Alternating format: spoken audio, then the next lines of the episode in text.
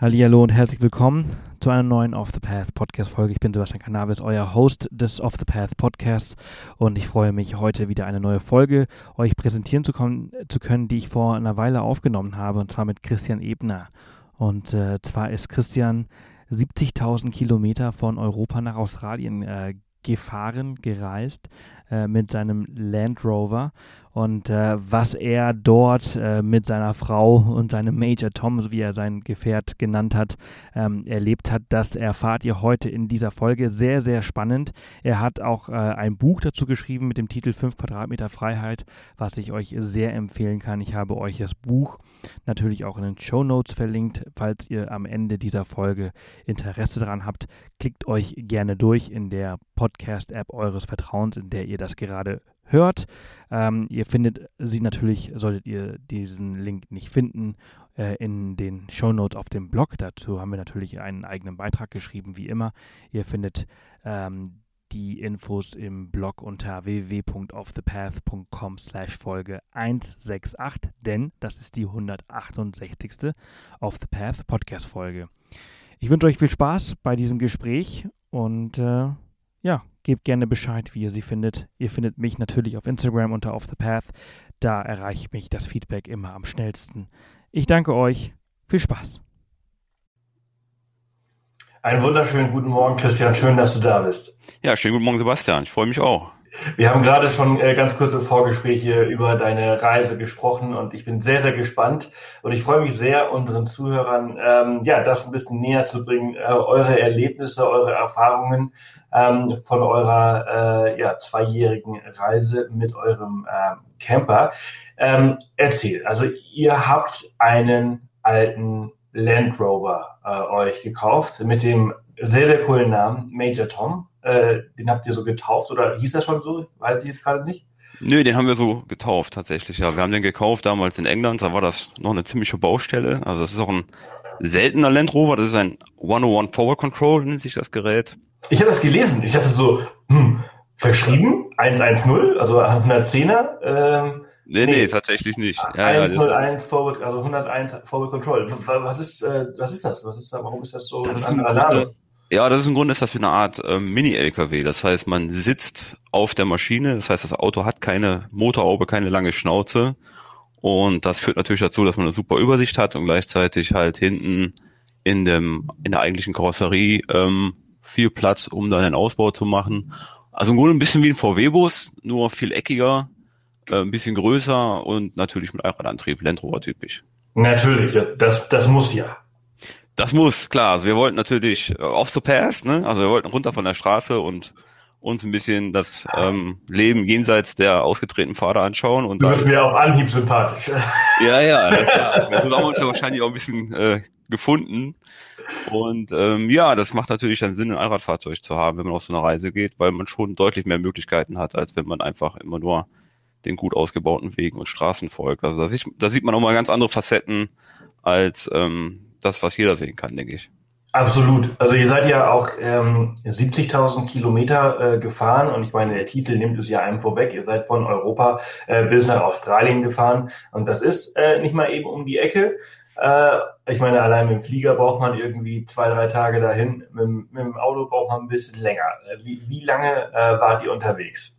Ja, insgesamt waren wir dann also hin und zurück 681 Tage unterwegs, also das sind knapp zwei Jahre und ähm, wir haben es so gemacht, dass wir halt hingefahren sind über, über Asien, ähm, also sind eigentlich nach Südosten raus aus Deutschland und sind dann durch die Türkei, Georgien, Aserbaidschan, übers Kaspische Meer, durch Kasachstan, über Russland und die Mongolei gefahren, haben allerdings das Auto dann in der Mongolei ähm, verschifft, was ja jetzt nicht wirklich verschiffen oder was man nicht wirklich verschiffen nennen kann, denn ist Mongolei, ja da ist kein Wasser, genau. Die, die Mongolei ist ein sogenanntes Landlocked Country, also nur von Ländern umgeben und ähm, dennoch haben wir das äh, Auto dort in einen Seekontainer gestopft und dann ist das per Eisenbahn an die chinesische Küste transportiert worden und dann von dort äh, mit einem Schiff nach Kambodscha. Und wir sind in der Zwischenzeit weitergereist mit dem Rucksack und äh, sind dann durch Russland der transsibirischen Eisenbahn bis nach Vladivostok gefahren, haben dort eine Fähre bestiegen, sind dann äh, nach äh, Südkorea weiter, haben Südkorea bereist, mussten dann ein Flugzeug nehmen, was wir sehr ungern tun, aber es ging nicht anders und sind von Südkorea nach Vietnam äh, weitergezogen. Vietnam auch sehr, sehr spannend, tolles Land, tolle Leute, tolle äh, Küche vor allen Dingen, also super leckeres Essen und natürlich erstes, unser erstes Mal so richtig Südostasien, das pulsierende Leben, das bunte Treiben auf den Straßen mit Tausenden von Mopeds, das war schon sehr aufregend. Ja, das haben wir uns dann auch entspannt angeschaut und sind dann von dort auch nach Kambodscha, auch mit dem Bus und Bahn, immer alles ähm, über Land und mit öffentlichen Verkehrsmitteln, um dann dort unser Auto Major Tom wieder zu bekommen, genau, ja. Diese Folge wird präsentiert von Verti dem zweitgrößten Kfz-Direktversicherer Deutschlands und auch die Versicherung, bei der wir unseren Camper versichert haben, indem ich gerade in Schweden sitze und diese Folge aufnehme. Europa macht langsam auf, die Roadtrips stehen an und wenn ihr diesen Sommer mit eurem Camper oder Wohnmobil noch eine Tour plant, dann schaut doch mal in eure Versicherungsunterlagen und ob es nicht an der Zeit ist für einen Wechsel. Verti möchte auf seinen Zweitfahrzeugtarif aufmerksam machen, bei dem ihr zum Beispiel bei eurem Camper bzw. Wohnmobil richtig viel sparen könnt. Denn ihr bekommt die gleiche SF-Klasse, also die Schadensfreiheitsklasse von eurem Erstfahrzeug. Andere Versicherer gewähren oftmals nur maximal SF2. Das gilt übrigens auch, wenn euer Erstfahrzeug bei einer anderen Versicherung versichert ist. Außerdem sind bis zu 10.000 Euro an mitversicherten Einbauteilen beitragsfrei inbegriffen. Alle Infos zum Tarif findet ihr unter verti.de slash Wohnmobil oder im Link in den Show Notes. Ihr könnt die Versicherung ganz einfach digital anfragen und auch abschließen. Das geht richtig schnell. Da hatte man erstmal gemerkt, wie bequem euer Major Tom war, oder? Ja, also ich muss sagen, ähm, diese ganze Verschiffungsgeschichte von der Mongolei nach Kambodscha dauerte am Ende viel, viel länger als ursprünglich geplant. Wir wollten eigentlich, oder geplant war, dass wir halt vier Wochen auf das Auto verzichten müssen. Ähm, am Ende waren es dann acht, weil bei der Verschiffung einiges schief lief. Wir wollten eigentlich nach Thailand verschiffen, das ging aber dann nicht wegen irgendwelchen Zollformalitäten. Und ähm, somit wurde dann nochmal der Zielhafen geändert, während das Auto schon unterwegs war. Also du hörst schon, es war eine Menge, bisschen Chaos auch. Und ähm, aber es war dann nicht so schlimm. Wir haben die Zeit schon sehr, sehr genossen. Aber ja, du hast recht. Am Ende waren wir auch sehr, sehr froh, dass wir dann unser, unseren eigenen Rhythmus wieder ähm, leben konnten, was vor allen Dingen dadurch geprägt ist, dass du halt selbstbestimmt zu Orten kommst und selbstbestimmt dann dadurch, dort auch übernachten kannst. Und wenn du mit den öffentlichen Verkehrsmitteln halt unterwegs bist, dann wirst du so ein bisschen mitgeschwemmt, sage ich immer, mitgespült in diesem Strom der ganzen Backpacker-Touristen und kommst halt nur, nur in Anführungszeichen zu den bekannten Highlights aus Lonely Planet und Co., aber du hast halt keine Chance oder nur mit sehr, sehr hohem Aufwand die Möglichkeit, dir individuell wirklich was anzusehen. Ja, das stimmt, absolut.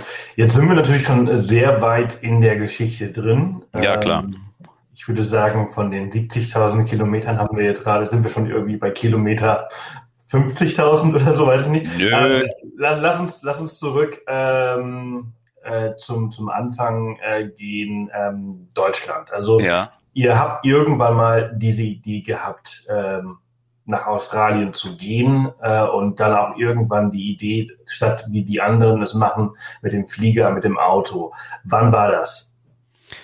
Hm, na, dazu muss ich erzählen, dass wir halt vorher schon mal eine längere Reise gemacht haben. Damals ähm, tatsächlich mit einem Land Rover Defender, mit einem 90er, also dem ganz kurzen und mit einem Dachzelt. Damals sind wir halt äh, durch Europa getourt und dann weiter in den Iran, von Iran rüber auf diese ähm, arabische Halbinsel, hatten uns das ein bisschen angeschaut und kamen dann damals nach acht Monaten zurück und waren ähm, ziemlich angefixt von dieser Art unterwegs zu sein, von dieser Freiheit, die man dort erfährt und dann haben wir halt hier noch so ein bisschen gearbeitet, einige Jahre. Das, also das war so 2013 damals. Und ähm, als wir dann wieder da waren, ging das so zwei, drei Jahre gut, bis dann absolut klar war, nee, nee, wir müssen nochmal weg, wir müssen nochmal los, wir wollen ähm, nochmal so eine Reise machen. Und ich glaube, den richtigen Entschluss gefasst, dann nach Australien zu fahren auf dem Landweg, das muss so 2016 gewesen sein. Anfang okay, 2016. Cool. Äh, äh, wie alt wart ihr da?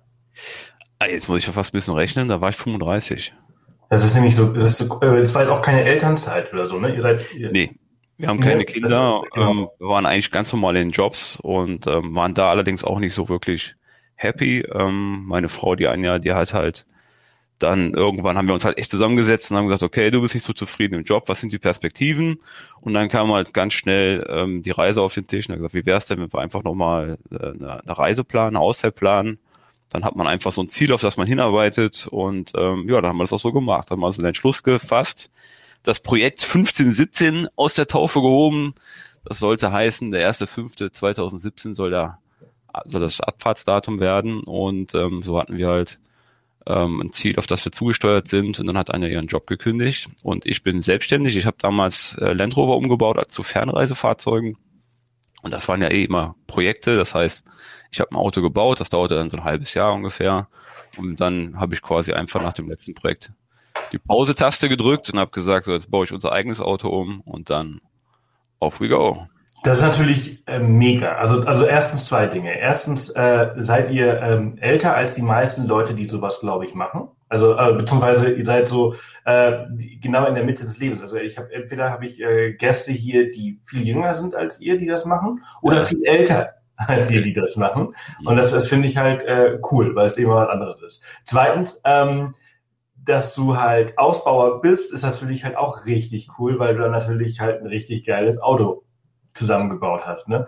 Wenn man die Erfahrung hat und ähm, also ich weiß halt, dass äh, ich habe jetzt schon Wrangler, einen Jeep Wrangler ausgebaut und einen mhm. Sprinter mhm. ja. und äh, der Sprinter ist besser geworden als der Wrangler und ich weiß, äh, dass wenn ich den nächsten Wagen ausbaue, dass der nochmal viel besser wird, weil äh, durch Erfahrung weiß man natürlich, worauf man achten muss und ähm, ich kann mir vorstellen, euer Wagen ähm, war ziemlich geil. Ja, also wir sind sehr, sehr happy damit. Wir haben das Auto auch immer noch. Ähm, Habe ich ja eben schon ein bisschen erzählt. Der ist jetzt gerade frisch durch den TÜV und soll uns dieses Jahr, wenn es denn möglich ist, nach Aust äh, nicht nach Australien, das wäre schön, nee, nach Portugal bringen ähm, für drei Wochen oder vier. Und ähm, ja, der ist also wirklich toll geworden. Wir haben ihn innen drin in Holz ausgebaut. Also er ist sehr, sehr gemütlich und sehr, sehr warm, auch wenn er halt außen sehr rudimentär und ein bisschen militärisch aussieht, aufgrund seiner militärischen Vergangenheit auch. Auch wenn er nicht mehr grün ist, aber trotzdem, die Form ist schon eindeutig. Und ähm, ja, man braucht ein bisschen Erfahrung, um das, glaube ich, ganz gut hinzukriegen. Und die brachte ich natürlich von meinen Projekten vorher mit, von den Jobs, die ich gemacht habe. Und ja, also wir waren sehr zufrieden. Wir hatten keine Ausfälle mit dem Auto, was jetzt den Innenausbau betrifft. Land Rover typisch gab es natürlich trotzdem immer was zu schrauben. Aber ähm, wir haben uns sehr, sehr wohl gefühlt in dem Auto, ja. Es ist sehr gemütlich ja, geworden. Sehr cool. Ja, ja, du hattest es vorhin im Vorgespräch mal kurz erwähnt gehabt. Ähm, und ähm, du hattest auch erwähnt im Vorgespräch, dass das, also du hast auch im Militär gerade gesagt, dass es ein Brite ist. War, war das jetzt ein Rechtslenker auch? Ja, als wir den Major gekauft haben, war das ein Rechtslenker mit äh, einem Benziner V8 Motor. Also dieses Auto gab's serienmäßig von Land Rover immer nur fürs Militär und nur mit diesem V8 Benziner der sehr, sehr durstig ist. Und deswegen war mir ähm, klar, oder ich hatte mir in den Kopf gesetzt, okay, wenn wir so ein Ding finden und das dann ausbauen, dann muss das ein Diesel werden, damit das einfach nicht zu sehr an der Reisekasse knabbert, wenn der Ding so viel Sprit verbraucht. Und zweitens, weil das einfach ähm, besser ist, wenn du zum Beispiel Flüsse furten musst und so weiter, dass du halt, ähm, ist ein Diesel einfach unanfälliger. Und ja, und dann haben wir das Auto umgebaut von rechts auf Linkslenker und haben dort einen 200 Liter Turbodiesel aus einem Defender eingebaut. Ja, und, sehr, ähm, sehr cool. Wenn man, geil, wenn man sowas, wenn man weiß, wie es geht, beziehungsweise weiß, was machbar ist, ne?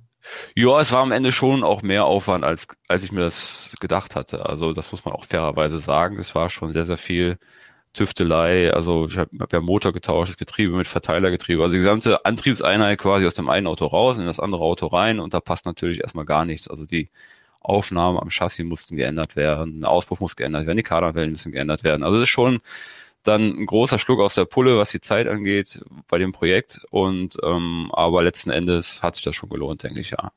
Ja, ist natürlich auch äh, nicht, nur, nicht nur zeitlich, sondern auch budgetär muss man natürlich auch einiges mit äh, investieren. Nicht? klar, ich meine, du hast äh, vieles äh, selbst gemacht, aber mhm. bestimmt nicht alles, oder? Doch, weitestgehend schon. Doch, doch. Ah, noch geiler. Ja, also ich habe da schon dadurch, ich habe 2009 angefangen, das gewerblich zu machen, die Land Rover umzubauen, immer nur Defender und eigentlich auch meistens die älteren Defender, die halt noch mit der TDI-Technik kamen und die da halt sehr, ähm, deswegen halt auch sehr äh, wartungsfreundlich sind.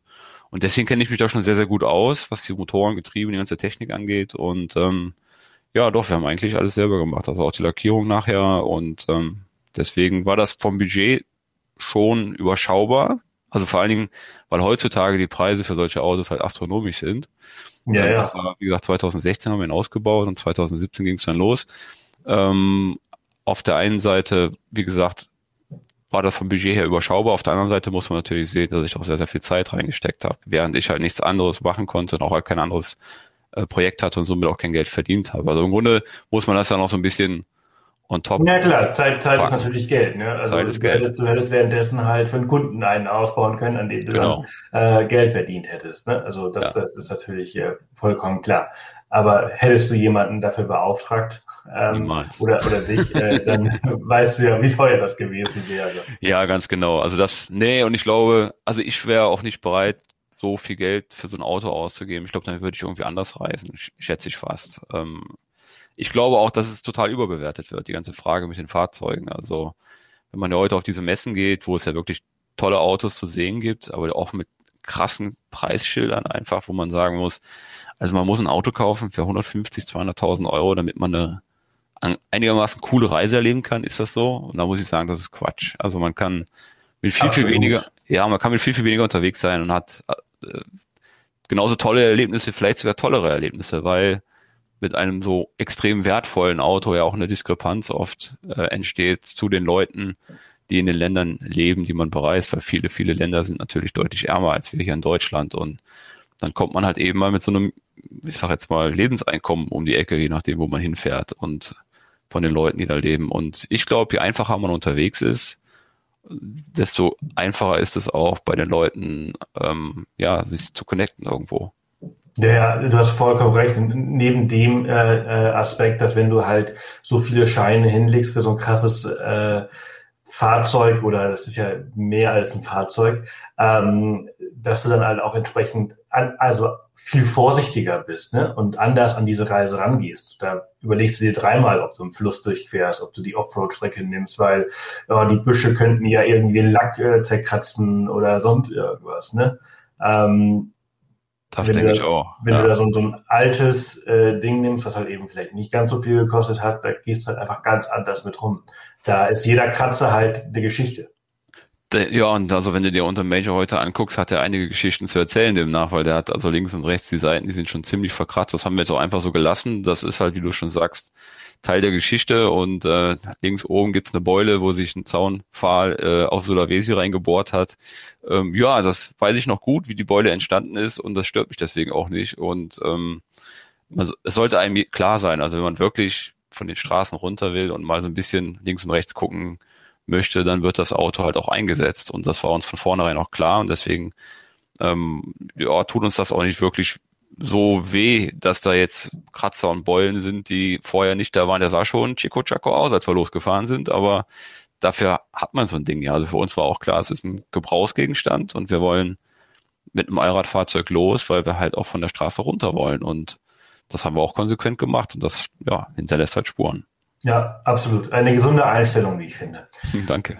Ähm, ihr seid 2017 los bis äh, 2019. Hätte man sich auch nicht vorstellen können, dass ein Jahr nach der Rückkehr äh, die Welt äh, sich so sehr verändert. Das ja, das ist, krass. ein allgegenwärtiges Thema. Ich meine, ja, ihr seid noch einmal ganz frei ja. durch die Welt gereist und dann war Ende dann war Pause. Ne? Bis jetzt, denke ich bis, mal. Also. Bis, bis, jetzt, ja. Also ich glaube, es wird auch wieder alles zurückkommen, aber es wird noch ein bisschen dauern. So eine Reise, wie ihr sie gemacht habt, dauert noch, bis das wieder geht.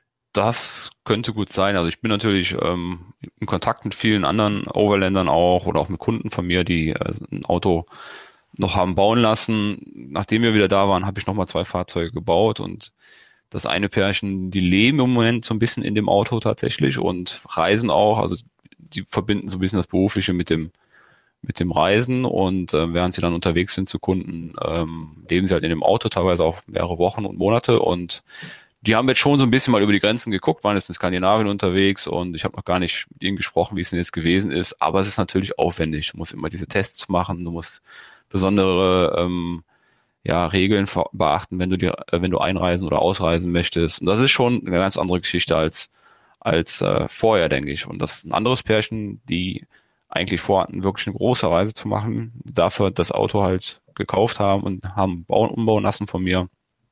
Die sitzen jetzt gerade so ein bisschen ja, zu Hause und warten, dass dieser ganze Mist vorbeigeht, weil die wollten wirklich drei Jahre weg und einmal komplett rum. Und das ist natürlich gerade einfach absolut illusorisch, denke ich. Wenn man ja, Menschen wie wir, die halt so in, so in unserem Alter sind ähm, und, und, jünger, äh, die kennen das ja gar nicht mehr, anders zu reisen. Ähm, früher war das wahrscheinlich irgendwie gang und gäbe, dass man sich halt ständig irgendwie informieren muss. Äh, wenn ich jetzt zwei Länder bereisen muss, was brauche ich für das eine, was brauche ich für das andere? Darf ich von dem einen überhaupt in das zweite? Äh, das sind solche Dinge, die wir ja gar nicht mehr kennen, weil wir mit unserem deutschen und europäischen Pass ja sowieso es gewohnt sind, hin und her zu reisen und machen, was wir wollen. Und ähm, also ich habe jetzt auch auf der Reise, wir sind jetzt gerade erst aus Mallorca zurückgekommen, wir waren zwei Monate auf Mallorca mit dem, ja. mit dem Sprinter. Mhm. Ähm, und äh, da habe ich dann auch gemerkt, so, ey, boah, das ist ja doch ein bisschen anstrengend. Äh, immer diese ganzen Regeln, dann sind es auch noch in anderen Sprachen, also zum Beispiel Durchreise Frankreich. Das war mega kompliziert, sich da irgendwie so durchzulesen, genau. bis, bis wir wussten, okay, wir dürfen nachts während der Ausgangssperre fahren. Ähm, mhm. Und äh, ich denke mal, dass äh, der ein oder andere, der vielleicht ein bisschen länger ähm, auf unserem wunderschönen Planeten äh, ist, äh, dass, dass der das halt von, von früher noch kennt.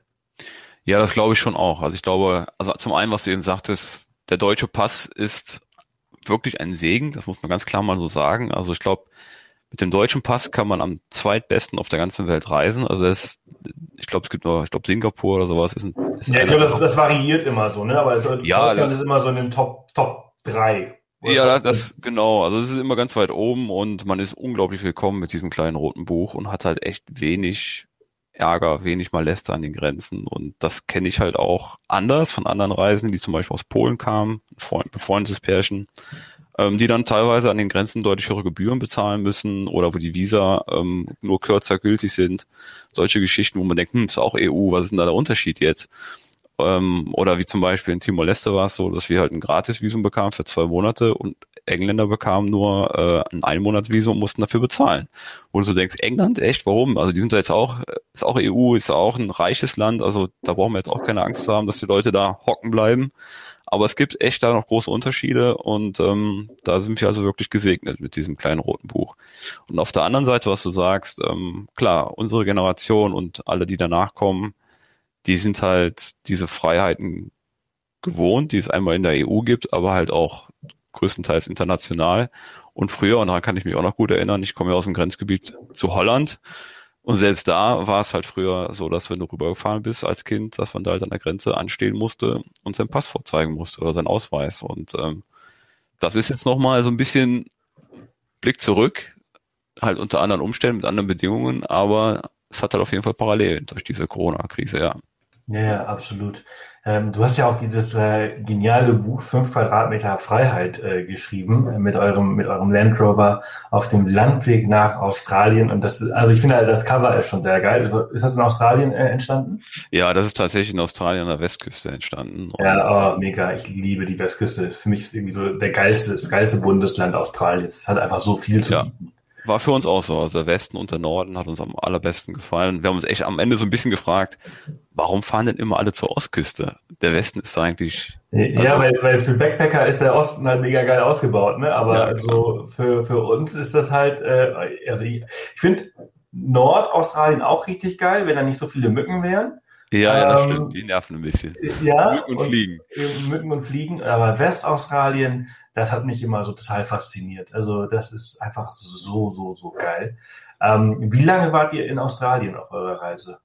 Wir waren sieben Monate in Australien. Wir sind oben im Norden rein, äh, über Darwin. Also wir haben dann am Ende das letzte Stück, also die letzten, ich glaube, es sind knapp 400 Kilometer Küste zu Küste von Timor-Leste nach ähm, zur australischen Küste und sind dann halt äh, in Darwin rein und haben uns da erst den Norden angeschaut und ja, waren mega viel im Outback unterwegs, weil, also das ist, muss man wirklich sagen, das hat, glaube ich, Australien wie fast kein zweites Land. Also diese Weite und die Freiheit gepaart mit halt einer Infrastruktur, die äh, halt ganz normaler westlicher Standard ist. Also du hast medizinische Versorgung, die auf unserem Niveau vielleicht sogar drüber ist. Du hast ähm, halt Lebensmittel, Lebensmittelversorgung, da bleibt kein Wunsch offen. Also die Supermärkte erfüllen jeden Herzenswunsch, den du brauchst und du kannst aber genauso gut eine halbe Stunde nach einer Shopping Mall in einer absoluten Einsamkeit sein mit deinem Fahrzeug und das für mehrere Tage oder Wochen kannst du da verschwinden.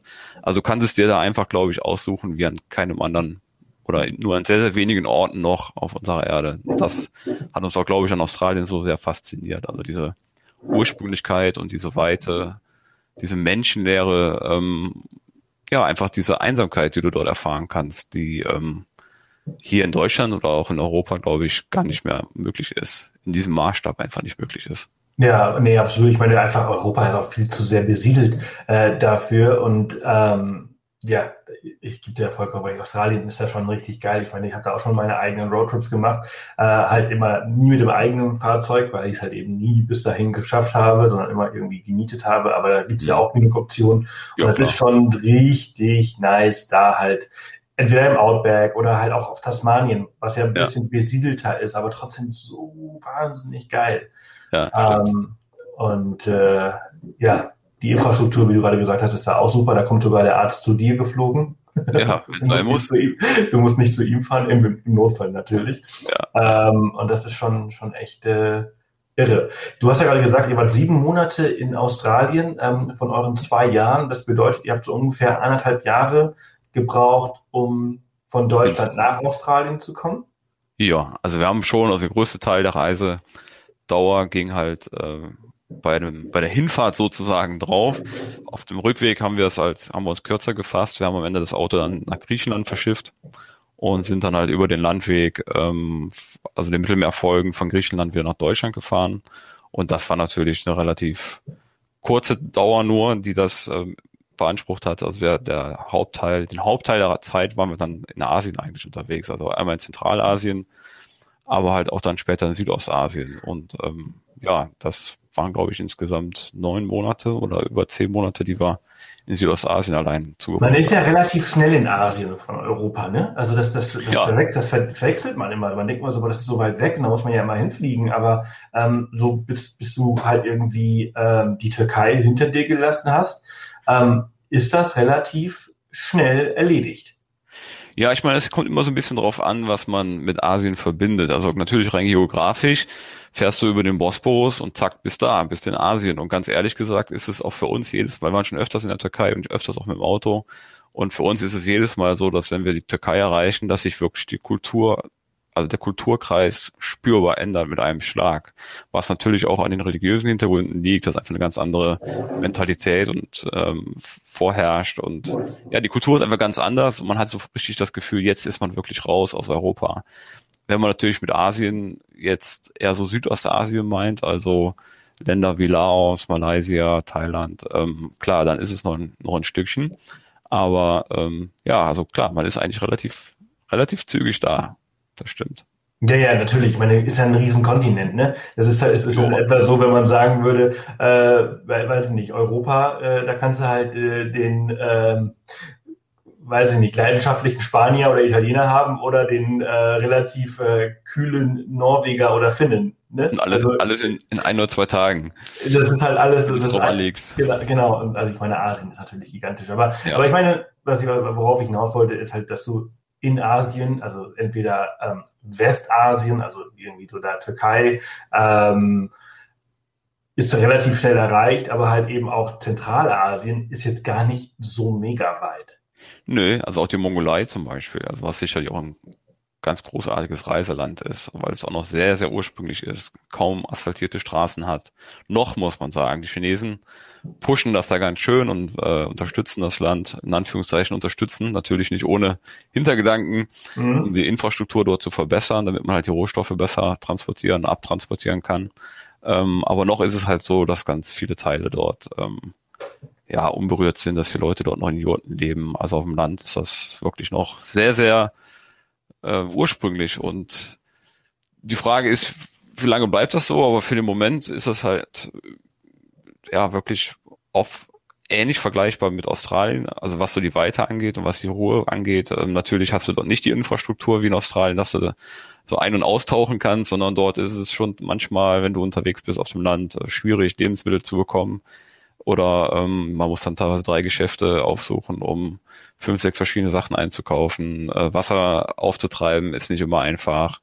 Die Qualität, die Wasserqualität ist natürlich auch nicht so, wie man das, äh, wie unser europäischer Verdauungstrakt das gewohnt ist. Ja, genau, das wäre jetzt so meine nächste, die hatte ich mir gerade irgendwie so schon zurechtgelegt, die Frage, äh, wie ihr das, also einkaufen ist ja relativ in Anführungsstrichen einfach. Wenn man mal einen Laden gefunden hat, dann kauft ja. man so lange ein, bis man meint, also wie man meint, dass man braucht. Ne? Wenn man jetzt denkt, so man ist zwei Wochen irgendwie Offroad unterwegs, dann kauft man lieber ein bisschen mehr Lebensmittel. Aber du kannst halt eben nicht ähm, 1000 Liter Wasser dabei haben für nee. zwei Wochen. Nee, nee. Ähm, das ist so ungefähr das, was man so braucht, je nachdem, wie viel man verbraucht. Ähm, wie habt ihr das gemacht? Also Wasser zum Beispiel. Ja, wie du schon sagst, der Einkauf ist ja relativ schnell abgehakt. Das ist allerhöchstens halt zeitintensiv. Und dann hast du natürlich mit so einem Auto, wo du, also wir haben auch eine Kühlbox natürlich an Bord, hast du halt echt die Möglichkeit, äh, so zu proviantieren, dass du halt eine ganze Weile klarkommst. Zur Not halt mit einfachen, mit einfacher Kost. Wenn man unterwegs Beispiel selber Brot gebacken, weil das, was erstens sehr viel Spaß macht, zweitens super lecker ist und drittens sich wieder ein Stück weit unabhängig macht, weil einfach Mehl und Trockenhefe sich zum Beispiel bestens bunkern lässt. Wasser kann damit unter schwieriger sein. In, in, ähm, in der Mongolei haben wir irgendwann rausgefunden, dass es in den kleinen Siedlungen solche Wasserhäuser gibt. Das heißt, das ist im Grunde ein Pumpenhäuschen, wo ein Kollege irgendwann mal rumkommt und die Pumpe anwirft und dann da äh, aus dem Brunnen das Wasser hochgepumpt wird. Und das ist also nicht wie bei uns dreifach geprüfte Trinkwasserqualität, sondern das ist halt Brunnenwasser. Und ähm, mich persönlich hat es auch dort ziemlich äh, übel erwischt, was so Montezumas Rache angeht. Also ich hatte irgendwie drei, vier Tage wirklich übelsten Durchfall, was wir ziemlich ein, eindeutig auf das Wasser zurückführen konnten. Ähm, und eigentlich haben wir es immer so gemacht, dass wir. Es gibt ja nichts Schlimmeres, wenn man Durchfall oder wenn man so, wenn es einem so schlecht geht, auf Reisen im eigenen Fahrzeug. Ne? In so einem schönen Hotel und so ist das ja, auf so einem Keramikbus ist das ja alles wunderbar. Aber ja, ja, das ist nicht das Angenehmste, aber ich sag mal so, es gibt auch Länder, wo das unangenehmer ist als die Mongolei. Da bist du halt einfach alleine. Da kannst ja. du halt jederzeit raus aus der Karre, dir deinen Klappspaten äh, schnappen und dich hinter einen ja, Stein wenn, begeben. Wenn du es noch schaffst. Wenn du es noch schaffst, aber du kannst dann einfach stehen bleiben, das Auto einfach stehen lassen, da kommt eh keiner. Also das ist alles noch relativ easy. Also ich war zum Beispiel froh, dass das eher in der Mongolei passiert ist, als zum Beispiel in den super trubeligen Ländern in Südostasien, wo das sicherlich für peinliche Momente gesorgt hätte. Ähm, aber da muss man schon halt ein bisschen vorsichtig sein. Und ähm, das Wasser, das sieht halt auf den ersten Blick halt, also es ist sauber und ist auch frei von Schwebstoffen. Ich nehme an, das ist ja schon irgendwie ein bisschen filtern irgendwo. Aber da sind halt dann Bakterien drin oder irgendein Kram, den du halt nicht haben möchtest. Und da muss man halt ähm, das Wasser desinfizieren. Da gibt's ja verschiedenste Mittel, die du in den Tank schmeißt. Ähm, wir hatten also ungefähr 80 Liter Wasservorrat an Bord. Und damit haben wir halt gekocht und geduscht, Zähne geputzt etc. Das Trinkwasser haben wir immer gekauft. Das heißt, wir haben Flaschenwasser gekauft und ähm, trotzdem, also obwohl wir das Wasser nicht getrunken haben und obwohl wir eigentlich ziemlich zuverlässig das Wasser immer desinfiziert haben, ähm, hat es mich dann da so übel erwischt in der Mongolei, was dann, wie gesagt, eine knappe Woche dauerte, bis der Spuk vorbei war. Aber ähm, wir haben auch zum Beispiel Wasser aus Flüssen und Bächen aufgenommen. Also in, der, in den ähm, alpinen Regionen, also im Gebirge, da kann man das schon auch gut machen. Ist das Wasser wirklich sauber und klar und ja, das Habt ihr dann eine Tauchpumpe dabei gehabt? Ähm, wir haben aus verschiedenen Gründen keinen fest eingebauten Tank, sondern wir haben Kanister. Das heißt, wir okay. haben äh, vier Kanister 20 Liter, die auch transparent sind, aber dann halt im Auto dunkel untergebracht, damit du halt keinen Algenwuchs hast im Kanister. Aber der Vorteil ist einfach, du hast einen Überblick, was eigentlich da in dem Ding rum los ist. Du kannst da mal reingucken, kannst den auch mal auswaschen mit einem Schwamm und ein bisschen Reinigungsmittel. Und das ist halt mit einem fest eingebauten Tank mitunter halt nicht so einfach. Nee. Deswegen rennst du halt mit dem Kanister dann los und kannst halt auch mal ein ganzes Stück vom Auto weg und kannst es halt trotzdem noch handeln und kannst das Wasser zum Auto bringen und musst nicht immer mit dem Auto zum Wasser fahren. Und ähm, das waren halt so die Punkte, die mich davon überzeugt hatten, dass Kanister eigentlich die bessere Alternative für uns sind. Und einmal zum Beispiel haben wir augenscheinlich sauberes Wasser getankt. Also es war wirklich klar. Das war, glaube ich, in Kambodscha. Und am nächsten Tag will ich einen Kanister wechseln und ist das der Inhalt dieses Kanisters, der gestern noch glasklar war, rostrot. Also da waren irgendwelche Eisenpartikel wahrscheinlich in dem Wasser, die dann oxidiert sind und das gesamte Wasser über Nacht verfärbt haben. Und das war schon ziemlich spooky eigentlich. Also das haben wir dann natürlich ausgekippt und haben das versucht, also war echt relativ aufwendig, auch den Kanister wieder sauber zu bekommen, weil ich das so richtig an die äh, Seitenwand festgesetzt hatte. Also ich musste da richtig scheuern und schrubben, bis er wieder sauber war. Und das würdest du halt bei einem Tank ja gar nicht sehen. Also würdest du irgendwann den Wasserhahn aufdrehen und sehen, was da für eine Plörre rauskommt. Aber dann ist dein System ja schon komplett kontaminiert. Ja, ja, absolut. Ähm, ja, ja. Ihr habt aber jetzt nicht irgendwie noch ein Filter oder so davor gehabt? Ähm, nee, also ich bin da so ein Verfechter von Keep it simple, stupid. Das heißt, ähm, deswegen, aber ja, ein Filter macht natürlich trotzdem Sinn, aber deswegen auch die, die Kanister, weil das halt dann ein ganz ähm, einfaches und überschaubares System ja. ist. Also, also ich habe zum Beispiel äh, bei uns im Sprinter, nur, nur als kleiner Exkurs, äh, ich habe äh, von Alpfilter, das ist ein Unternehmen ja. in der Schwäbischen Alb, ich habe so drei Filter drin. Ein Vorfilter, wenn das Wasser ja. eingetankt wird, und dann zwei Filter, bevor es halt aus dem Wasserhahn rauskommt. Und das äh, hilft halt schon, ähm, so das meiste halt irgendwie rauszuholen. Ja, gut, das macht natürlich auch vor allen Dingen dann Sinn, wenn du halt einen fest eingebauten Tank hast. Ne? Ja, ja, klar. Damit du halt genau diese Erfahrungen und Erlebnisse nicht hast, die ich gerade eben geschildert habe. Ähm, bei einem, ja, bei einem Kanister bei den Kanistern haben wir uns halt immer auf die, also erstmal auf die optische Qualität des Wassers verlassen. Also ist es sauber, ist es frei von Schwebstoffen, optisch. Also was kann ich sehen? Stimmt da irgendwas dran rum? Und teilweise in, zum Beispiel in, in, in äh, ich glaube, in Indonesien war das, da waren dann echt so, so Algen und sowas aus, kam aus der Wasserleitung. Also das war auch nicht nur einmal so. Du hast dann nachher so kleine grüne ähm, Schwebstoffe im Wasser gehabt und ähm, die haben wir dann schon äh, rausgefiltert. Also wir hatten dann so einen Feinsieb dabei, wo man ähm, wirklich feine Schwebstoffe rausfiltern konnte und den Rest haben wir dann mit äh, Mikropur halt gemacht, also mit Silberionen das Wasser desinfiziert, das tötet dann halt äh, Viren und Bakterien ab.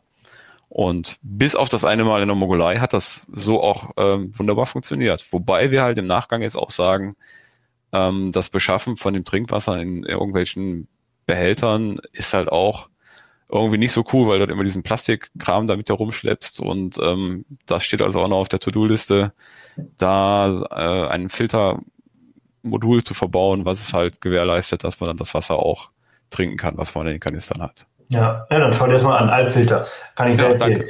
ähm, jetzt lass uns mal ein bisschen auch tatsächlich über, jetzt haben wir sehr viel über Wasser gesprochen. Also ist aber ein wichtiges Thema. Ähm, das braucht man. Genau, das ist ein äh, sehr wichtiges Thema, aber lass uns mal über eure Erlebnisse sprechen. Ich meine, auf so einer Reise äh, in so viel Zeit, da erlebt man ja einiges. Was, oh, ist, ja. dir, was ist dir so, was ist so hängen geblieben, was du gerne teilen würdest, wo du sagst, boah, ey, das war so krass geil oder so besonders. Die Menschen waren cool oder, oder die Landschaft war, war, hat mich total geflasht. Da gibt's ja immer so ein paar so Highlight-Geschichten, die man gerne irgendwie abends, wenn man zusammensitzt, jetzt gut, während Corona hat man nicht so ganz viel Möglichkeit gehabt, diese Geschichten zu erzählen, aber du weißt, was ich meine. Ja, also es hängt natürlich auch so ein bisschen davon ab, ähm, was einem taugt oder warum, warum man überhaupt sich auf nee, so was, Weg... was dir so taugt. Was ja, ja, ja, aber das, das wollte nur erklären, warum, warum die, die Dinge mir gut gefallen haben, die mir gut gefallen haben. Das ist, also uns taugen halt äh, Landschaften unheimlich gut. Also wir sind eher so die Leute, die losziehen und halt äh, tolle Landschaften suchen, deswegen auch so ein Auto. Andere ziehen vielleicht los, weil sie besonderes Essen probieren wollen oder halt in eine Kultur besonders tief eintauchen wollen. Und dennoch muss ich sagen, haben wir halt auch ganz tolle Erlebnisse kulturellen, äh, mit kulturellem Hintergrund gehabt. Also zum Beispiel in Asien sind wir halt, also die Gastfreundschaft dieser Länder ist einfach unglaublich. Also die Leute haben so viel weniger als, als wir selbst teilweise in unserem Auto haben und ähm, geben dir trotzdem noch alles, was sie haben. Also und das gerne mit einem Lachen im Gesicht und was dir halt einfach mehr als deutlich zeigt, dass Zufriedenheit und Glück nicht am Geld hängt. Gar nicht. Also überhaupt nicht. Ich meine nicht, dass ich das vorher irgendwie angezweifelt hätte. Das war für mich eigentlich schon immer klar, dass ähm, das Anhäufen von Geld nicht zwangsläufig zu Glück und Zufriedenheit führt, aber dort kannst du es halt einfach wirklich spürbar erfahren, dass die Menschen ähm, nichts haben oder sehr, sehr wenig haben, bettelarm sind, den ganzen Tag hart körperlich arbeiten und trotzdem zufrieden sind. Also augenscheinlich. Natürlich spricht man nicht mit jedem Einzelnen, aber wenn man einfach so den, die Grundstimmung in vielen dieser Ländern dort mit der bei uns oft vergleicht, wo die Leute ja gerne mal ein bisschen mosern und jammern, wie schlimm doch alles ist und jetzt und wir dürfen nicht und Corona und und in, zum Beispiel jetzt als aktuelles Beispiel oder ja, was sie, dass wir so viel Steuern zahlen müssen oder dies oder das, was immer alles so schlimm ist bei uns. Und dann geht man in diese Länder, wo die Leute halt äh, gar keinen Urlaub haben und wo sie halt jeden Tag 16 Stunden arbeiten und trotzdem halt nur ein Apfel und Ei verdienen ähm, und trotzdem zufrieden sind. Dann sieht man halt einfach ganz klar, Zufriedenheit liegt nicht am Geld, hängt nicht am Geld. Das war das eine, was uns halt sehr eindrücklich äh, bewiesen wurde. Diese Gastfreundschaft, dass Leute dich einfach einladen, ähm, dir zu essen geben, dich übernachten lassen, obwohl sie dich gar nicht kennen und einfach weil sie dich nett finden oder es cool finden, was du machst oder warum auch immer. dann natürlich ähm, halt, ja, besonders coole Erlebnisse haben wir halt wirklich in den Wüsten gehabt. Also in Australien, aber auch in der Mongolei. Also wenn du wirklich so Mutterseelen alleine da irgendwo in dieser weiten Landschaft stehst und genau weißt, jetzt ist hier im Umkreis von teilweise ein paar hundert Kilometern ziemlich wahrscheinlich niemand. Du bist ja wie eine Mondfähre gelandet mit deinem Auto und stehst jetzt hier und bist ganz auf dich gestellt und hast diesen großartigen Sternenhimmel über dir. Und das fahle Mondlicht leuchtet halt diese, diese Ebene an und es ist absolut still. Du stehst da draußen. Das waren schon wirklich Momente, die, ähm, gerade wenn man dann zurück nach Deutschland kommt, wo es halt immer irgendwie laut ist, wenn man immer irgendeine Straße hört, immer eine Autobahn oder irgendein Flugzeug. Ist halt immer ein Geräusch oder irgendwas.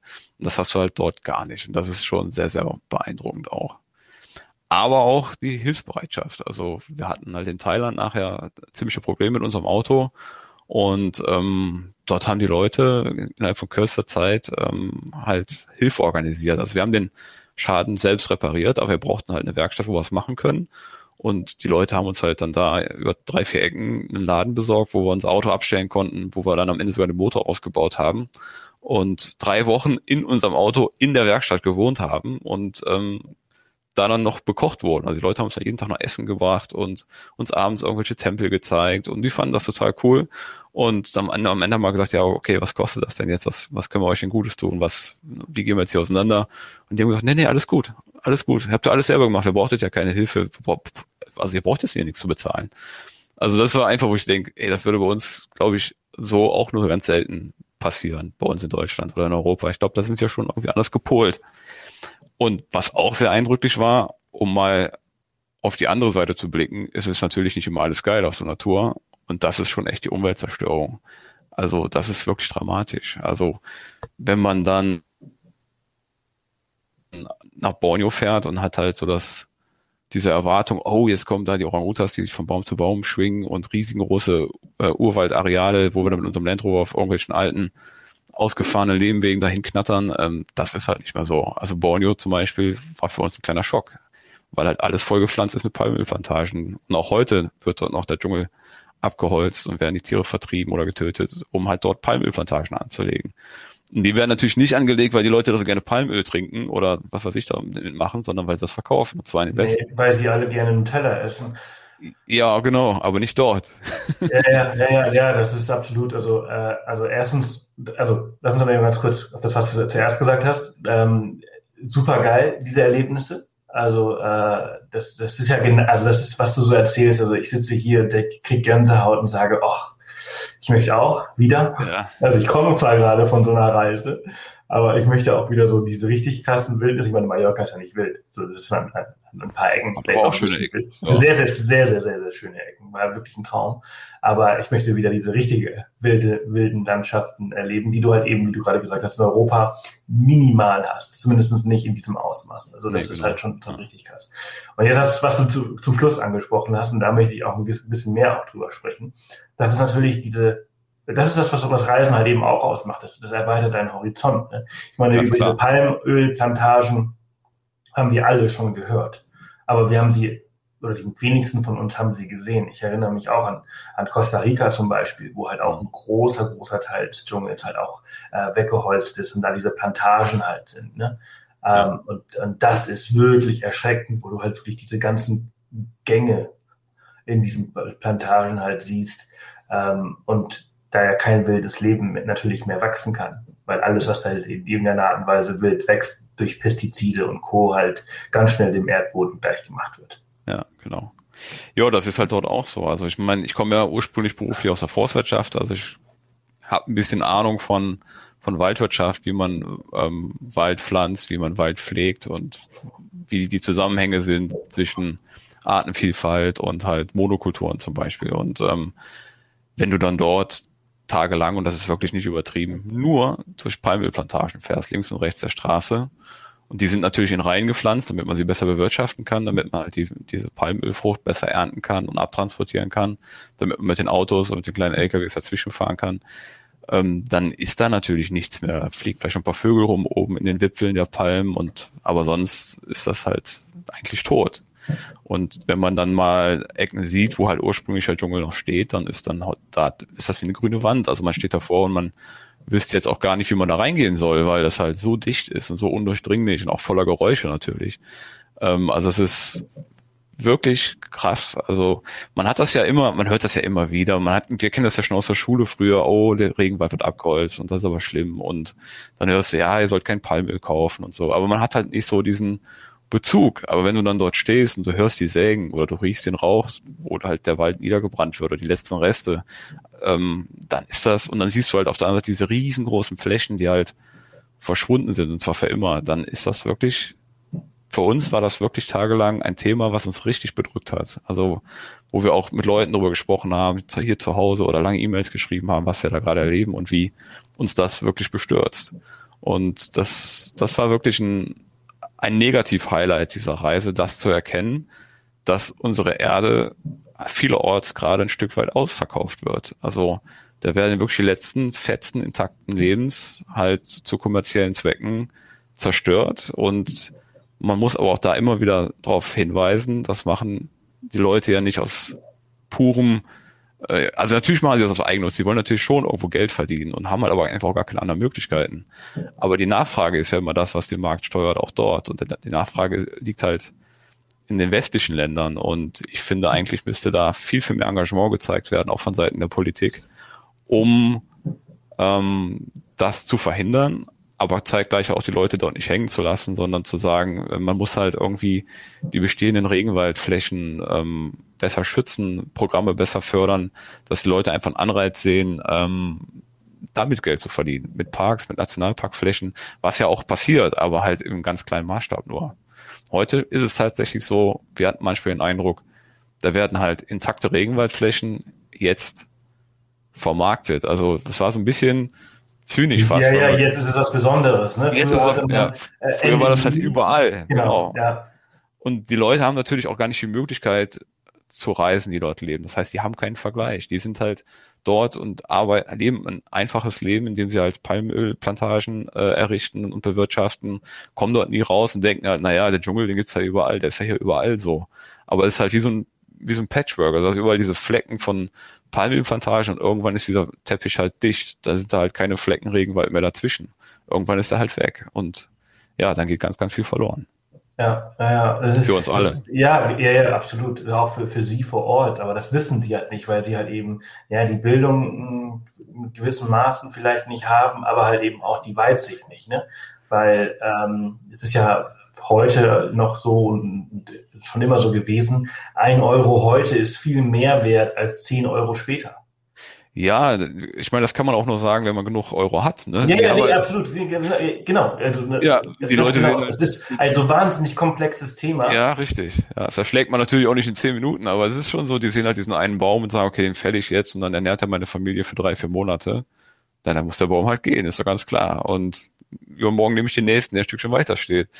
Und das ist ja gar nicht mal so, dass das nur im großen Stil kommerzieller Holzeinschlag ist, sondern ganz viel ist das auch, ähm, dass die Nachfrage kommt, im Übrigen auch sehr viel aus China, die halt Holz brauchen, so wie es auch gerade ja bei uns Thema ist, dass Holz knapp wird, ähm, weil es halt den Weltmarkt ähm, erobert, deutsches Holz. Und dort ist es halt so, dass China und Vietnam sehr, sehr viel Holz kaufen und dann halt auch kleine Bauern halt losziehen mit ihrer Säge und ihrem kleinen Traktor und halt Löcher in den Dschungel kloppen um das Holz dann zu verkaufen, um dann da halt ein bisschen ihren, ihr Stück abzukriegen vom Kuchen. Ja. Und das kann man natürlich 100% verstehen. Also ich verstehe die Leute, die, sie haben ja auch heute alle Internet. Das ist ja das Fatale, hätte ich fast gesagt, weil ein Smartphone haben die natürlich auch alle und die können auch alle die ganzen Begehrlichkeiten, die es da so gibt ähm, und diesen hohen Lebensstandard des Westens können die ja alle sehen.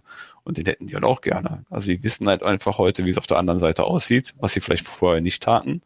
Und das weckt natürlich Begehrlichkeiten und ja, und dann geben die halt Gas und versuchen, ihren Lebensstandard halt entsprechend auch zu verbessern. Und das geht halt nur, wenn sie das, das Holz abschneiden und verkaufen und anstelle dessen dann später Plantagen anlegen. Ja, ja, und das, das ist halt eben, es ist halt eben nicht nur Plantagen und Palmöl, es ist äh, Holz, wie du gerade gesagt hast, Sand, ähm, Soja, es ist halt Fische, es ist halt alles. Es ist alles ja. so wahnsinnig komplex, dass du es einfach, das ist einfach nicht fair, aber ja.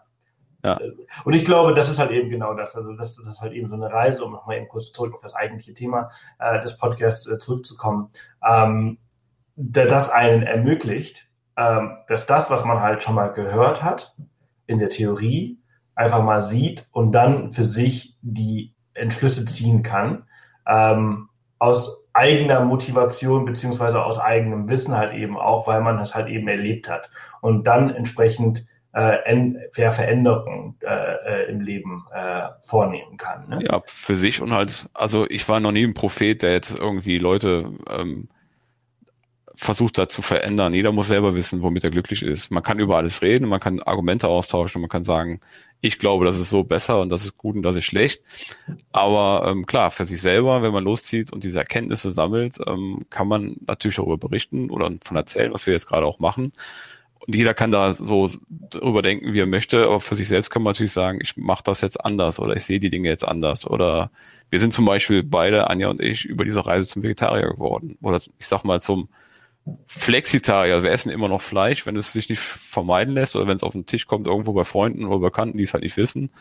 Aber eigentlich möchten wir kein Fleisch mehr essen. Also wir kaufen kein Fleisch, weil wir einfach glauben, ähm, dass die Massentierhaltung und die Produktion von Futtermitteln, die damit einhergeht, halt auch zum Beispiel einen Großteil des Dschungels in, im Amazonasgebiet und in Südamerika zerstört. Und zwar wird dort halt Futter für die deutsche Masttierhaltung auch angebaut. Und das wollen wir halt einfach nicht unterstützen. Und das ist halt zum Beispiel ein Beispiel, wo wir halt einfach eine Erkenntnis erlangt haben, die uns so nachhaltig verändert hat, dass wir gesagt haben, okay, wir wollen da schon irgendwie was tun. Was können wir denn tun? Also, wieso, wie kann ich mich denn besser fühlen damit, wenn ich das oder dies jetzt verändere?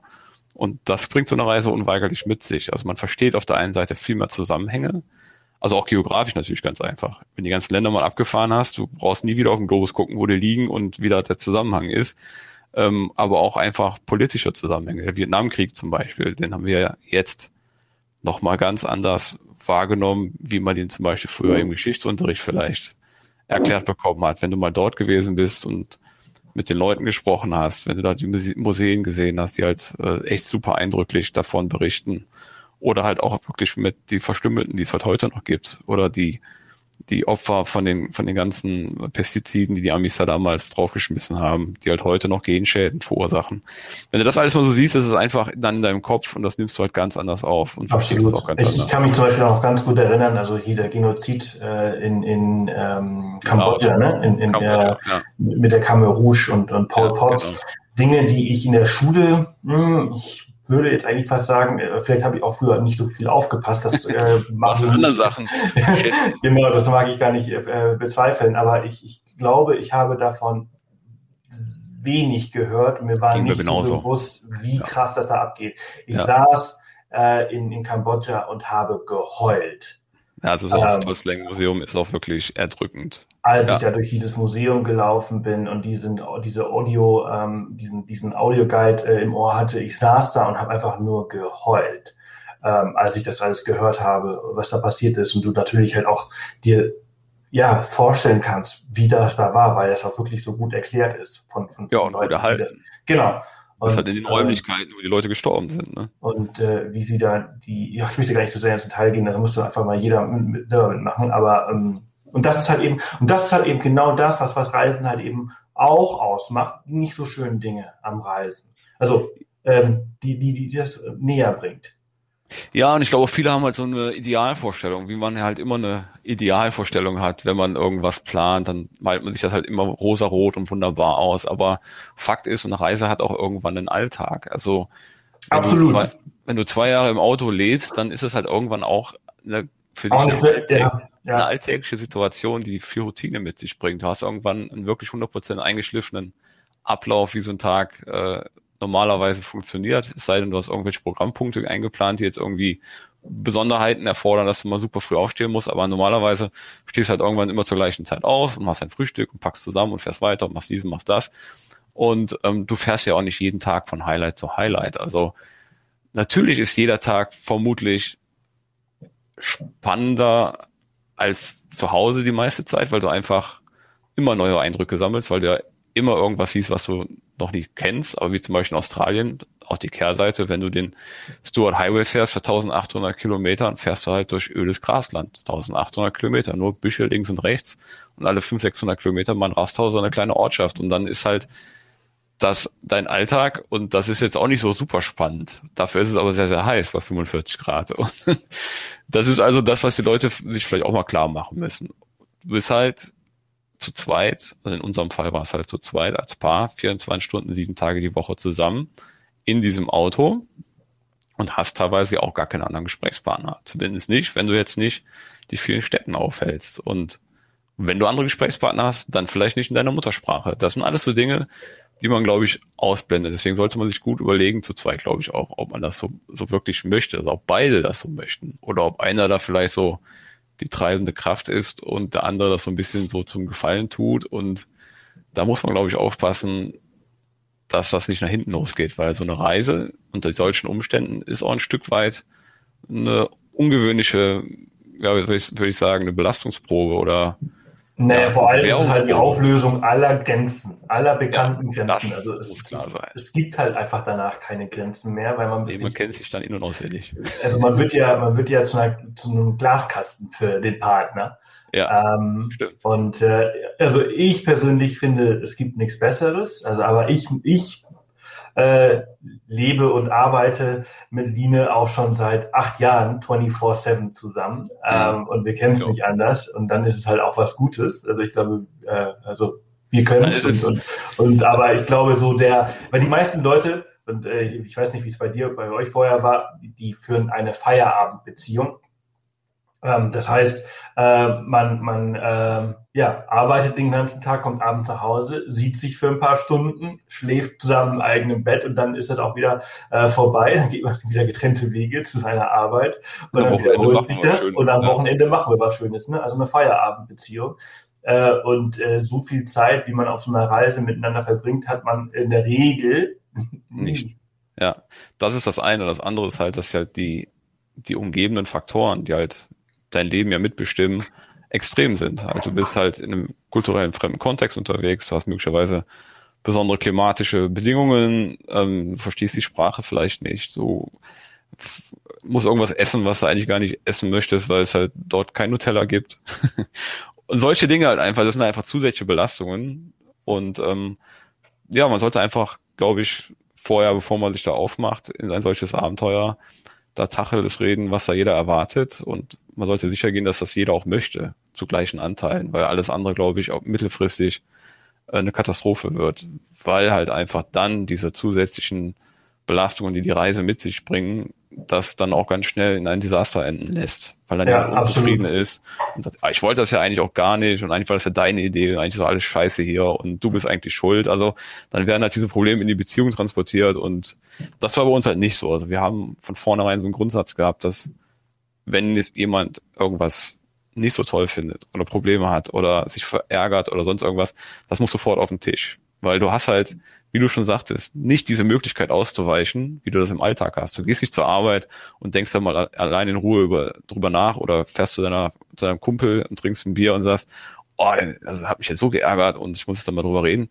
Die sind ja alle weit weg, die Leute. Und zeitgleich bist du aber ja an deinen Partner äh, gebunden. Also räumlich, sage ich jetzt mal. Du kannst ja einfach nicht aus dem Weg gehen. Du sitzt halt nebeneinander auf dem Sitz im Auto oder auf dem Campingstuhl vorm Auto oder wanderst hintereinander nebeneinander irgendeinen Trail und da ist einfach kein Platz, räumlich wie zeitlich, das auszusitzen. Und wenn man es dann nicht, nicht gewohnt ist, über Probleme zu sprechen, glaube ich, potenzieren sich da die Probleme und dann knallt es irgendwann gewaltig. Ja, ja, absolut. Das bringt uns ja jetzt eigentlich schon zum Thema äh, Planung und dann sind wir eigentlich auch bald langsam äh, fertig mit der Folge. Ich weiß, dass du, du hast heute noch eine, eine lange Fahrt vor dir. Ja, genau. ähm, genau. Wie seid ihr denn an diese Planung herangetreten? Also ich meine, irgendwann hat man die Idee und irgendwann reist man ab, aber dazwischen hast du ja ein Auto gekauft und ausgebaut, aber es gibt ja noch so viele andere Dinge, die man planen muss. Wie seid ihr da rangegangen? Ja, also wir haben dieses Thema Planung gar nicht so sehr überbewertet. Oder andersrum gesagt, glaube ich, dass dieses Thema Planung äh, überbewertet wird. Also man braucht gar nicht so viel sehr zu planen. Natürlich, man braucht, wenn man denn mit dem Auto losfahren möchte, irgendwann mal äh, ein Auto. Und dafür muss man sich halt entscheiden. Das ist natürlich ein riesen komplexer Themenblock, den man jetzt auch noch ausrollen könnte. Ähm, aber es geht ja um die Reise und was die Reise angeht, haben wir halt irgendwann gesagt, oh, wir würden gerne auf dem Landweg nach Australien fahren und zwar über die Mongolei. Das war so der grobe Rahmen, weil das die beiden Länder waren, die uns so am meisten interessierten. Und dann haben wir einfach ganz pragmatisch ähm, uns ein paar Punkte auf diese, also wie eine Perlenkette, so ein paar Punkte aufgereiht und gesagt, okay, dann fahren wir hier lang, so, so rum und da lang. Aber das war nie in Stein gemeißelt. Also wir haben gesagt, das ist die Richtung, also wir fahren Richtung Osten und ähm, haben uns dann so ein bisschen von unseren Interessen leiten lassen. Was man natürlich organisieren muss, und das ist wahrscheinlich wohl jeder, sind halt so Dinge wie Krankenkasse. Habe ich eine Krankenversicherung, die mich ähm, auch dort gut versichert und einen guten Schutz gewährleistet? Oder muss ich da was, was abschließen besonders? Was ist mit dem Auto? Auch da, Versicherung ist ein großes, großes Thema. Dann halt Visa. Brauche ich für bestimmte Länder Visa, die wir auf jeden Fall bereisen wollen, die ich nur zu Hause bekomme. Das gibt es ja auch. Das sind mittlerweile ja eigentlich Ausnahmen, aber es gibt es noch. Russland, China, ne? Ja, genau, Russland zum Beispiel. Ähm, das muss man schon auf dem Zettel haben und da sich ein bisschen Gedanken zu machen. Aber darüber hinaus, ähm, glaube ich, braucht man gar nicht so sehr viel. Kanäle Passage? Canelo Passage ähm, ist, hängt ja auch von der Reiseroute ab und von den zu bereisenden Ländern. Ja, aber habe ich auch schon von unterwegs aus beantragt, aus der Türkei heraus, auf unserer ersten Reise. Ähm, das, da war das halt so, dass wir dann spontan uns entschieden hatten, in den Iran zu reisen und weiterzufahren Richtung Osten und hatten halt kein Kanä und ähm, da brauchst du es aber im Iran, sonst wird das sehr, sehr teuer. Und dann haben wir es halt in der Türkei beantragt und ich muss sagen, der ADAC ist auch unglaublich hilfsbereit. Also sie haben echt eine tolle Abteilung.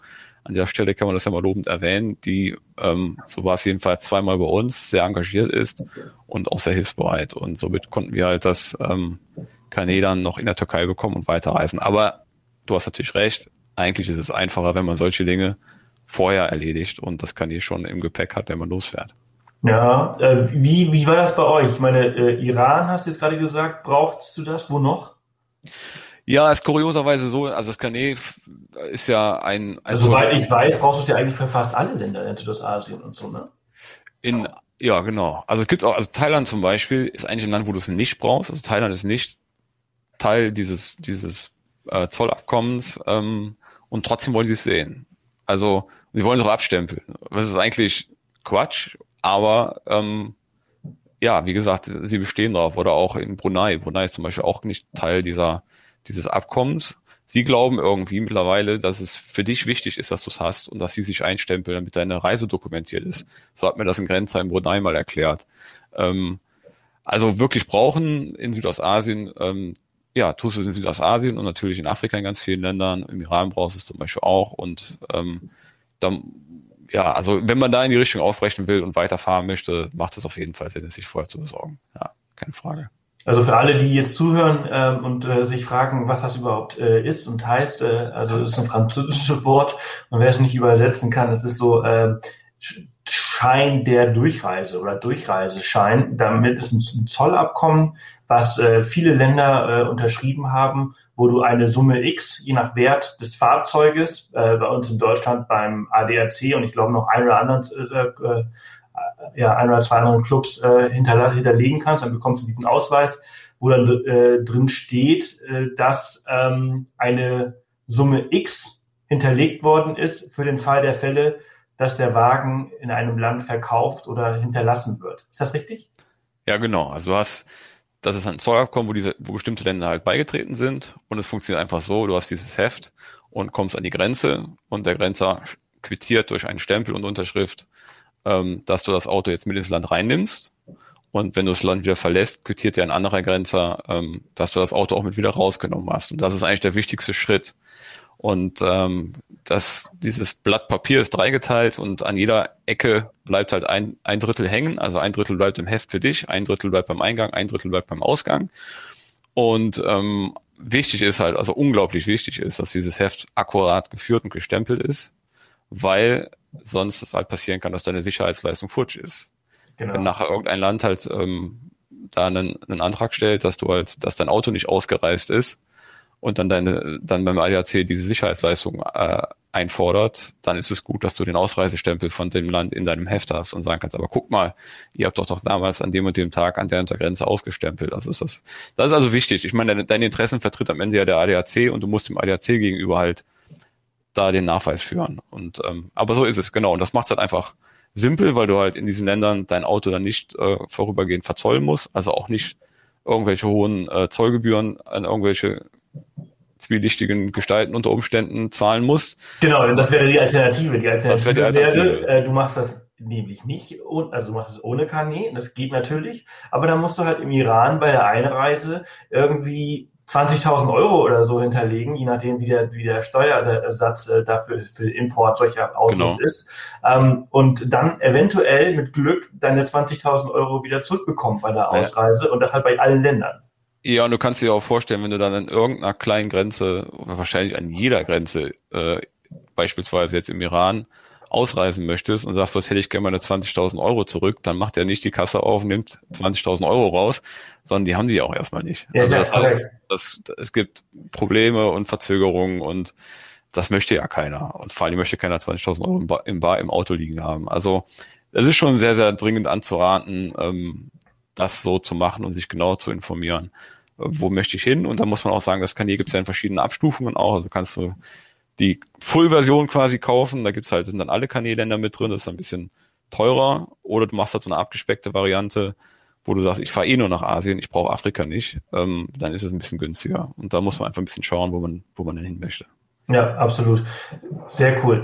Ähm, das wäre das, äh, das eine Thema. Jetzt lass uns noch mal ganz kurz ähm, auf so ein paar Geschichten äh, zu sprechen kommen. Ich, ich habe gesagt, wir brauchen nur eine Stunde und wir sind schon weit über einer Stunde. Deswegen kommen wir jetzt langsam zum Schluss. Ähm, ihr habt äh, in Griechenland auf der Rückreise ein bisschen Probleme gehabt. Äh, wo noch und äh, was waren das für Problemchen?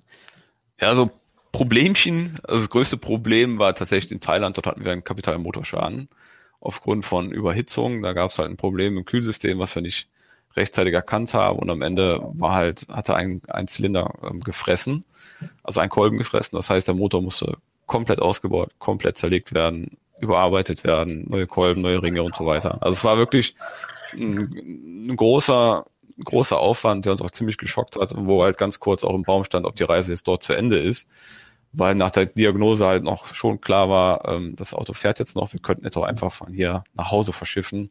Und dann war es das. Und dann haben wir aber beide gesagt, nee, wir wollen weiter und wir müssen das jetzt hier irgendwie regeln. Das war also so das, das größte Hindernis, was auch, wie gesagt, drei, vier Wochen gedauert hat, um das wieder ins Lot zu bringen.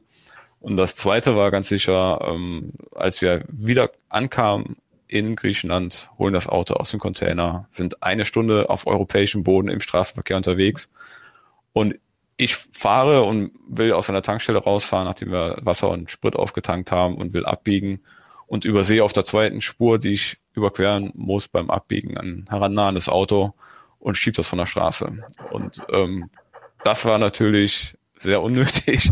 Ähm, das Auto war auch ziemlich stark beschädigt, weil sich eine Bergeöse von unserem Land Rover quasi vorne rechts im Kotflügel eingehakt hatte und dann das ganze Auto an der Seite aufgeschlitzt hatte. Ähm, aber auch da alles super easy gelaufen. Die Versicherung hat das übernommen. Wir haben da quasi eine Meldung geschickt und danach habe ich nie wieder was von der Nummer gehört und die Polizei waren freundlich, die Leute haben uns einen Kaffee gekauft. Also war überhaupt nicht irgendwie jetzt, dass die uns da beschimpft hätten oder sonst irgendwas. Auch der Fahrer von dem Wagen war ähm, ganz entspannt. Übersetzt hat übrigens ein Zehnjähriger, kein anderer sprach Englisch, sondern der Kleine hat mit seinem Schulenglisch echt die, da ganz souverän zwischen Polizei und uns vermittelt. Und ähm, ja, das sind natürlich so Momente, die brauchen wir nicht unbedingt. Aber auch da lernt man unglaublich viel dazu und wird halt auch da ein bisschen souveräner und sieht, man kann einfach alles regeln. Man muss einfach nur entspannt bleiben. Es ist niemand verletzt worden, es ist nur Blech. Und ähm, ja, den Rest regeln die Leute, die sich darum regeln müssen. Irre. Also irre, dass ein Zehnjähriger äh, übersetzen muss und irre, dass äh, 70.000 Kilometer alles gut geht und man ja, auf, den letzten Meter. auf den letzten Metern quasi äh, dann, dann sowas passiert. Aber ähm, ich merke, das ist nicht das, was hängen geblieben ist von dieser Reise. Äh, das ist halt eben so ein kleiner kleiner Schluck auf, aber ja. es war eine grandiose Reise. Und alles das dazwischen, was wir jetzt gar nicht besprechen konnten in einer Stunde oder 66 Minuten, das könnt äh, alle, die, die jetzt zuhören, in deinem Buch nachlesen, ähm, was du ja äh, herausgebracht hast. Du hast es im Eigenverlag herausgebracht, wie ich gesehen habe.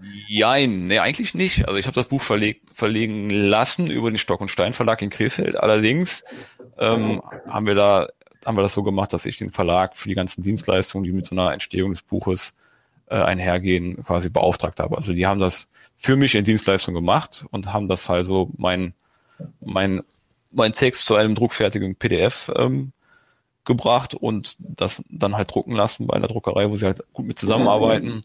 Ähm, aber ich habe das jetzt nicht alles komplett selber gemacht, weil ich einfach keine Zeit hatte, mich jetzt da in diese ganzen Abläufe reinzuknien, wie man das denn richtig macht, damit das auch gut und vor allen Dingen auch richtig ist, dass es auch alles rechtens ist und alles an der richtigen Stelle steht. Und ja, und die haben das halt gemacht. Also der Stockenstein Verlag hat das dann ähm, für mich sozusagen verlegt, kann man sagen. Okay, sehr cool. Das bedeutet, dass du halt ordentlich im Vorkast auch nochmal gegangen bist. Und das bedeutet, ja. dass ihr jetzt alle dieses Buch kaufen müsst. Fünf Quadratmeter Freiheit äh, mit der Land Rover ambulant auf dem Weg, auf dem Landweg nach Australien. Gibt genau. es auf äh, Amazon, gibt es bei der Buchhandlung eures Vertrauens, gibt es überall. Und ähm, holt es Natürlich euch. Auch bei, lest, mir. auch bei, bei, äh, bei Christian holt es euch, lest euch diese äh, Geschichten äh, durch und ähm, ja, erlebt diese Reise auf, äh, auf eine weitere Art und Weise. Christian, ich äh, danke dir vielmals, dass du dir heute Morgen die Zeit genommen hast. Es ist jetzt 8 Uhr morgens, der Tag kann starten. Ich äh, wünsche dir eine äh, erfolgreiche Rückreise nach äh, Hamburg äh, heute mit äh, deinem Land Rover. Und äh, ja, vielen Dank, dass du heute da warst.